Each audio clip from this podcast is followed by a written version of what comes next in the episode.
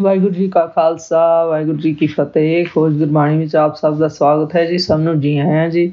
ਆਓ ਅਸੀਂ ਸਾਰੇ ਮਿਲ ਕੇ ਪਹਿਲਾ ਸ਼ਬਦ ਦਾ ਉਚਾਰਨ ਤੇ ਉਸ ਤੋਂ ਉਪਰੰਤ ਉਸ ਦੇ ਅਰਥ ਕਰਾਂਗੇ। ਅੱਜ ਰਾਗਾਸਾ ਮਹਲਾ ਪਹਿਲਾ ਛੰਤ ਕਰ ਦੂਜਾ ਦੇ ਚੌਥੇ ਪਦੇ ਸ਼ਬਦ ਦੀ ਵਾਰੀ ਹੈ ਜੀ।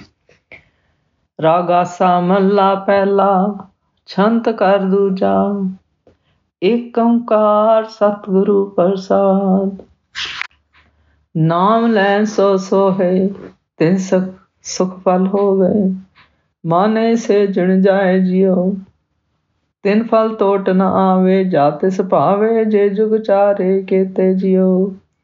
ਨਾਮ ਲੈਣ ਸੋ ਸੋਹੇ, ਤਿਨ ਸੁਖ ਫਲ ਹੋਵੇ, ਮਾਨੇ ਸੇ ਜਣ ਜਾਏ ਜਿਉ। ਤਿਨ ਫਲ ਟੋਟ ਨ ਆਵੇ ਜਾਤੇ ਸੁਭਾਵੇ ਜੇ ਜੁਗ ਕੇਤੇ ਜਾਏ ਜਿਉ। ਜੇ ਜੁਗ ਕੇਤੇ ਜਾਏ ਸੁਆਮੀ, ਤਿਨ ਫਲ ਟੋਟ ਨ ਆਵੇ, ਤਿਨ ਜਰਾ ਨ ਮਰਨਾ, ਨਰਕ ਨ ਪਰਨਾ, ਜੋ ਹਰ ਨਾਮ ਤੇ ਆਵੇ। ਹਰ ਹਰ ਕਰੇ ਸੋ ਸੁਕੇ ਨਾਹੀ, ਨਾਨਕ ਪੀੜ ਨ ਖਾਏ ਜਿਉ। ਨਾਮ ਲੈਣ ਸੋ ਸੋਏ, ਤਿਨ ਸੁਖ ਫਲ ਹੋਵੇ, ਮਾਨੇ ਸੇ ਜਣ ਜਾਏ ਜਿਉ। ਹਰ ਹਰ ਕਰੇ ਸੋ ਸੁਕੇ ਨਾਹੀ ਨਾਨਕ ਪੀੜ ਨ ਖਾਏ ਜਿਉ, ਨਾਮ ਲੈਣ ਸੋ ਸੋਹੇ, ਤਿਨ ਸੁਖ ਫਲ ਹੋਵੇ, ਮਾਨੇ ਸੇ ਜਣ ਜਾਏ ਜਿਉ। ਪਹਿਲੀ ਪੰਕਤੀ ਹੈ ਜੀ, ਨਾਮ ਲੈਣ ਸੇ ਸੋਏ ਤਿਨ ਸੁਖ ਫਲ ਹੋਵੇ, ਮਾਨੇ ਸੇ ਜਣ ਜਾਏ ਜਿਉ। ਗੁਰੂ ਜੀ ਆਖਦੇ ਹਨ, ਜੋ ਗੁਰਮੁਖ, ਉਸ ਵਾਹਿਗੁਰੂ ਦਾ ਗੁਰਸ਼ਬਦ ਗੁਰਬਾਣੀ ਨਾਮ ਲੈਂਦੇ ਹਨ, ਉਹ ਸੋਏ ਭਾਵ ਉਹੀ ਸੋਭਾ ਪਾਉਂਦੇ ਹਨ ਜੀ। ਅਤੇ ਉਹਨਾਂ ਗੁਰਮੁਖਾਂ ਨੂੰ ਗੁਰੂ ਸ਼ਬਦ ਗੁਰਬਾਣੀ ਨਾਮ ਰੂਪ ਫਲ ਪ੍ਰਾਪਤ ਹੁੰਦਾ ਹੈ ਜੀ। ਗੁਰੂ ਜੀ ਆਖਦੇ ਹਨ ਕਿ ਜੋ ਵਾਹਿਗੁਰੂ ਦਾ ਗੁਰਸ਼ਬਦ ਗੁਰਬਾਣੀ ਨਾਮ ਸਿਮਰਦੇ ਹਨ, ਉਹ ਆਪਣੇ ਮਨੁੱਖਾ ਜੀਵਨ ਰੂਪ ਬਾਜੀ ਨੂੰ ਜਿੱਤ ਲੈਂਦੇ ਹਨ ਜੀ। ਭਾਵ ਉਹ ਮਨੁੱਖਾ ਜੀਵਨ ਨੂੰ ਉਜਾਈ ਨਹੀਂ ਗਵਾਉਂਦੇ। ਅਗਲੀ ਪੰਕਤੀ ਹੈ ਜੀ, ਤਿੰਨ ਫਲ ਤੋਟ ਨ ਆਵੇ ਜਾਤਿਸ ਪਾਵੇ ਜੇ ਜੋ ਕੇਤੇ ਜਾਏ ਜਿਉ।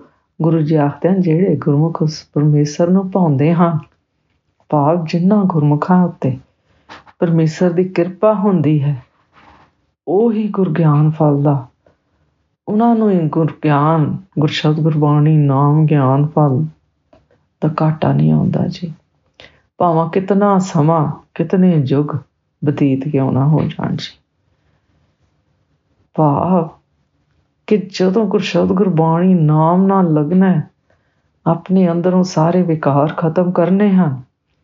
ਤੇ ਪਰਮੇਸ਼ਰ ਦੀ ਕਿਰਪਾ ਜਦੋਂ ਹੁੰਦੀ ਹੈ ਤੇ ਪਰਮੇਸ਼ਰ ਆਪਣੇ ਨਾਲ ਲਗਾ ਲੈਂਦਾ ਹੈ, ਜੀ ਗੁਰੂ ਜੀ ਆਖਦੇ ਹਨ, ਤਾਂ ਫਿਰ ਭਾਵ ਪਰਮੇਸ਼ਰ ਦਾ ਹੀ ਅੰਸ਼ ਹੋ ਗਏ, ਆਤਮ, ਆਤਮਾ ਪਰਮਾਤਮਾ ਨਾਲ ਮਿਲ ਗਈ। ਫਿਰ ਟਾਈਮ ਬੰਦ ਨਹੀਂ ਹੈ ਜੀ। ਭਾਵੇਂ ਜਿੰਨੇ ਮਰਜ਼ੀ ਯੁੱਗ ਬਤੀਤ ਹੋ ਜਾਣ। ਫਿਰ ਅਗਲੀ ਪੰਕਤੀ ਚ ਗੁਰੂ ਜੀ ਆਖਦੇ ਹਨ, ਜੇ ਜੁਗ ਕੀਤੇ ਜਾਏ ਸੁਆਮੀ, ਤਿੰਨ ਫਲ ਟੋਟ ਨਾ ਆਵੇ। ਫਿਰ ਜੁਗ ਕੀਤੇ ਸਜਾਏ ਸੁਆਮੀ। ਗੁਰੂ ਜੀ ਆਖਦੇ ਹਨ, ਕਿਤਨੇ ਯੁਗ, ਕਿਤਨਾ ਸਮਾਂ ਬਤੀਤ ਹੋ ਜਾਏ, ਤਾਂ ਵੀ ਉਸ ਕਰਤਾ ਪੁਰਖ ਗੁਰਦਾ ਗੁਰਸ਼ਬਦ ਗੁਰਬਾਣੀ ਨਾਮ ਰੂਪੀ ਫਲ ਜੋ ਹੈ ਗੁਰਗਿਆਨ ਜੋ ਹੈ, ਉਹਦਾ ਘਾਟਾ ਨਹੀਂ ਆਉਂਦਾ ਜੀ। ਅਗਲੀ ਪੰਕਤੀ ਹੈ ਜੀ, ਤਿੰਨ ਜਰਾ ਨ ਮਰਨਾ, ਨਰਕ ਨ ਪਰਨਾ, ਜੋ ਹਰ ਨਾਮ ਤੇ ਆਵੇ, ਗੁਰੂ ਜੀ ਆਖਦੇ ਹਨ ਤੇ ਉਹ ਗੁਰਮੁਖ। ਪਰਮੇਸ਼ਰ ਹਰ ਦੇ ਨਾਮ ਨੂੰ ਧਿਆਉਂਦੇ ਹਨ। ਨਾ ਉਹਨਾਂ ਨੂੰ ਕਦੀ ਬੁਢੇਪਾ ਆਉਂਦਾ ਹੈ ਤੇ ਨਾ ਉਹ ਮਰਦੇ ਹਨ ਅਤੇ ਨਾ ਹੀ ਉਹਨਾਂ ਨੂੰ ਕਿਸੇ ਚੀਜ਼ ਦਾ ਦੁੱਖ ਹੁੰਦਾ ਹੈ। ਕਿਉਂ?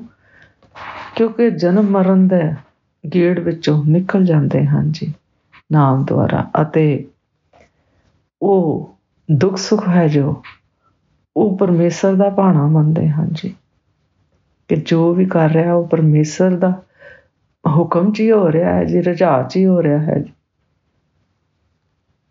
ਫਿਰ ਅਗਲੀ ਪੰਕਤੀ ਹੈ ਜੀ, ਹਰ ਹਰ ਕਰੇ ਸੋ ਸੁਕੇ ਨਾਹੀ, ਨਾਨਕ ਪੀੜ ਨ ਖਾਏ ਜਿਉ।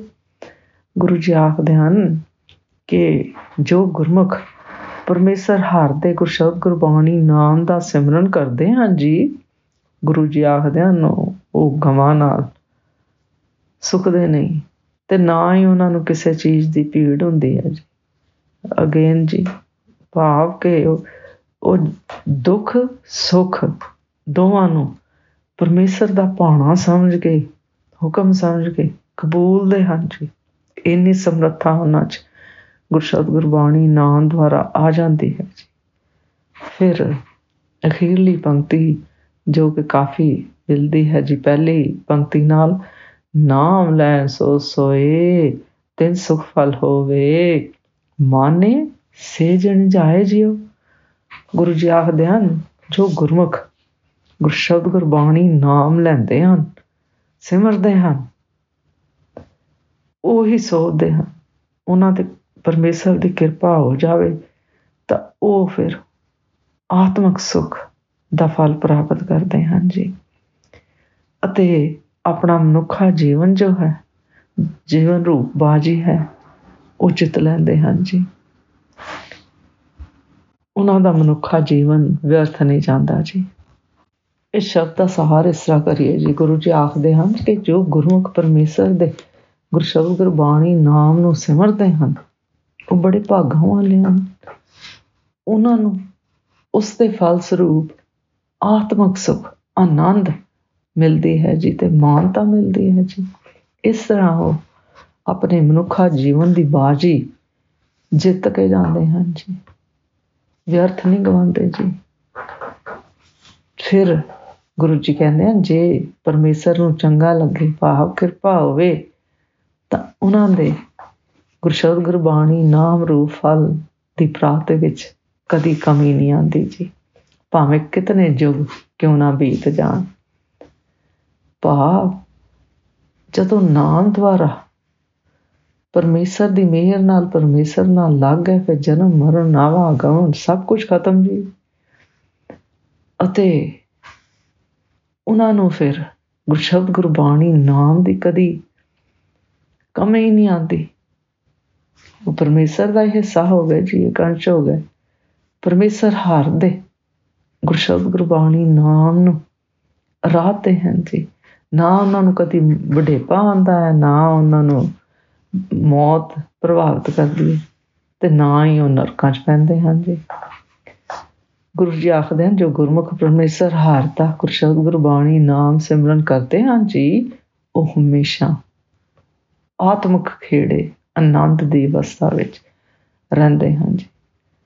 ਅਤੇ ਉਹ ਸੁਖ ਦੁੱਖ ਨੂੰ ਪਰਮੇਸ਼ਰ ਦਾ ਭਾਣਾ ਸਮਝਦੇ ਹਨ ਜੀ। ਗੁਰੂ ਜੀ ਆਖਦੇ ਹਨ ਉਹ ਸੋਭਾਸ਼ਾਲੀ ਗੁਰਮੁਖ ਹਨ ਜੀ, ਉਹਨਾਂ ਨੂੰ ਗੁਰਸ਼ਬਦ ਗੁਰਬਾਣੀ ਨਾਮ ਦੁਆਰਾ ਆਤਮਕ ਆਨੰਦ ਪ੍ਰਾਪਤ ਹੁੰਦਾ ਹੈ ਜੀ ਤੇ ਮਾਨਤਾ ਮਿਲਦੀ ਹੈ ਪਰਮੇਸ਼ਰ ਦੇ ਦਰਬਾਰ ਤੋਂ। ਉਹ ਆਪਣਾ ਮਨੁੱਖਾ ਜੀਵਨ ਦੀ ਬਾਜੀ ਹੈ ਜੋ ਉਹ ਜਿੱਤ ਕੇ ਜਾਂਦੇ ਹਨ ਜੀ, ਸਫਲ ਕਰਦੇ ਹਨ ਜੀ। ਅੱਜ ਦਾ ਵਿਚਾਰ ਕਰਦੇ ਹਾਂ, ਮੇਰੇ ਕੋਲ ਅਨੇਕਾਂ ਭੁੱਲਾਂ ਹੋਈਆਂ ਹੋਣਗੀਆਂ। ਉਸ ਵਾਸਤੇ ਮੈਂ ਖਿਮਾ ਦੀ ਜਾਂਚ ਕਰਾਂ ਜੀ ਵਾਹਿਗੁਰੂ ਜੀ ਕਾ ਖਾਲਸਾ, ਵਾਹਿਗੁਰੂ ਜੀ ਕੀ ਫਤਿਹ।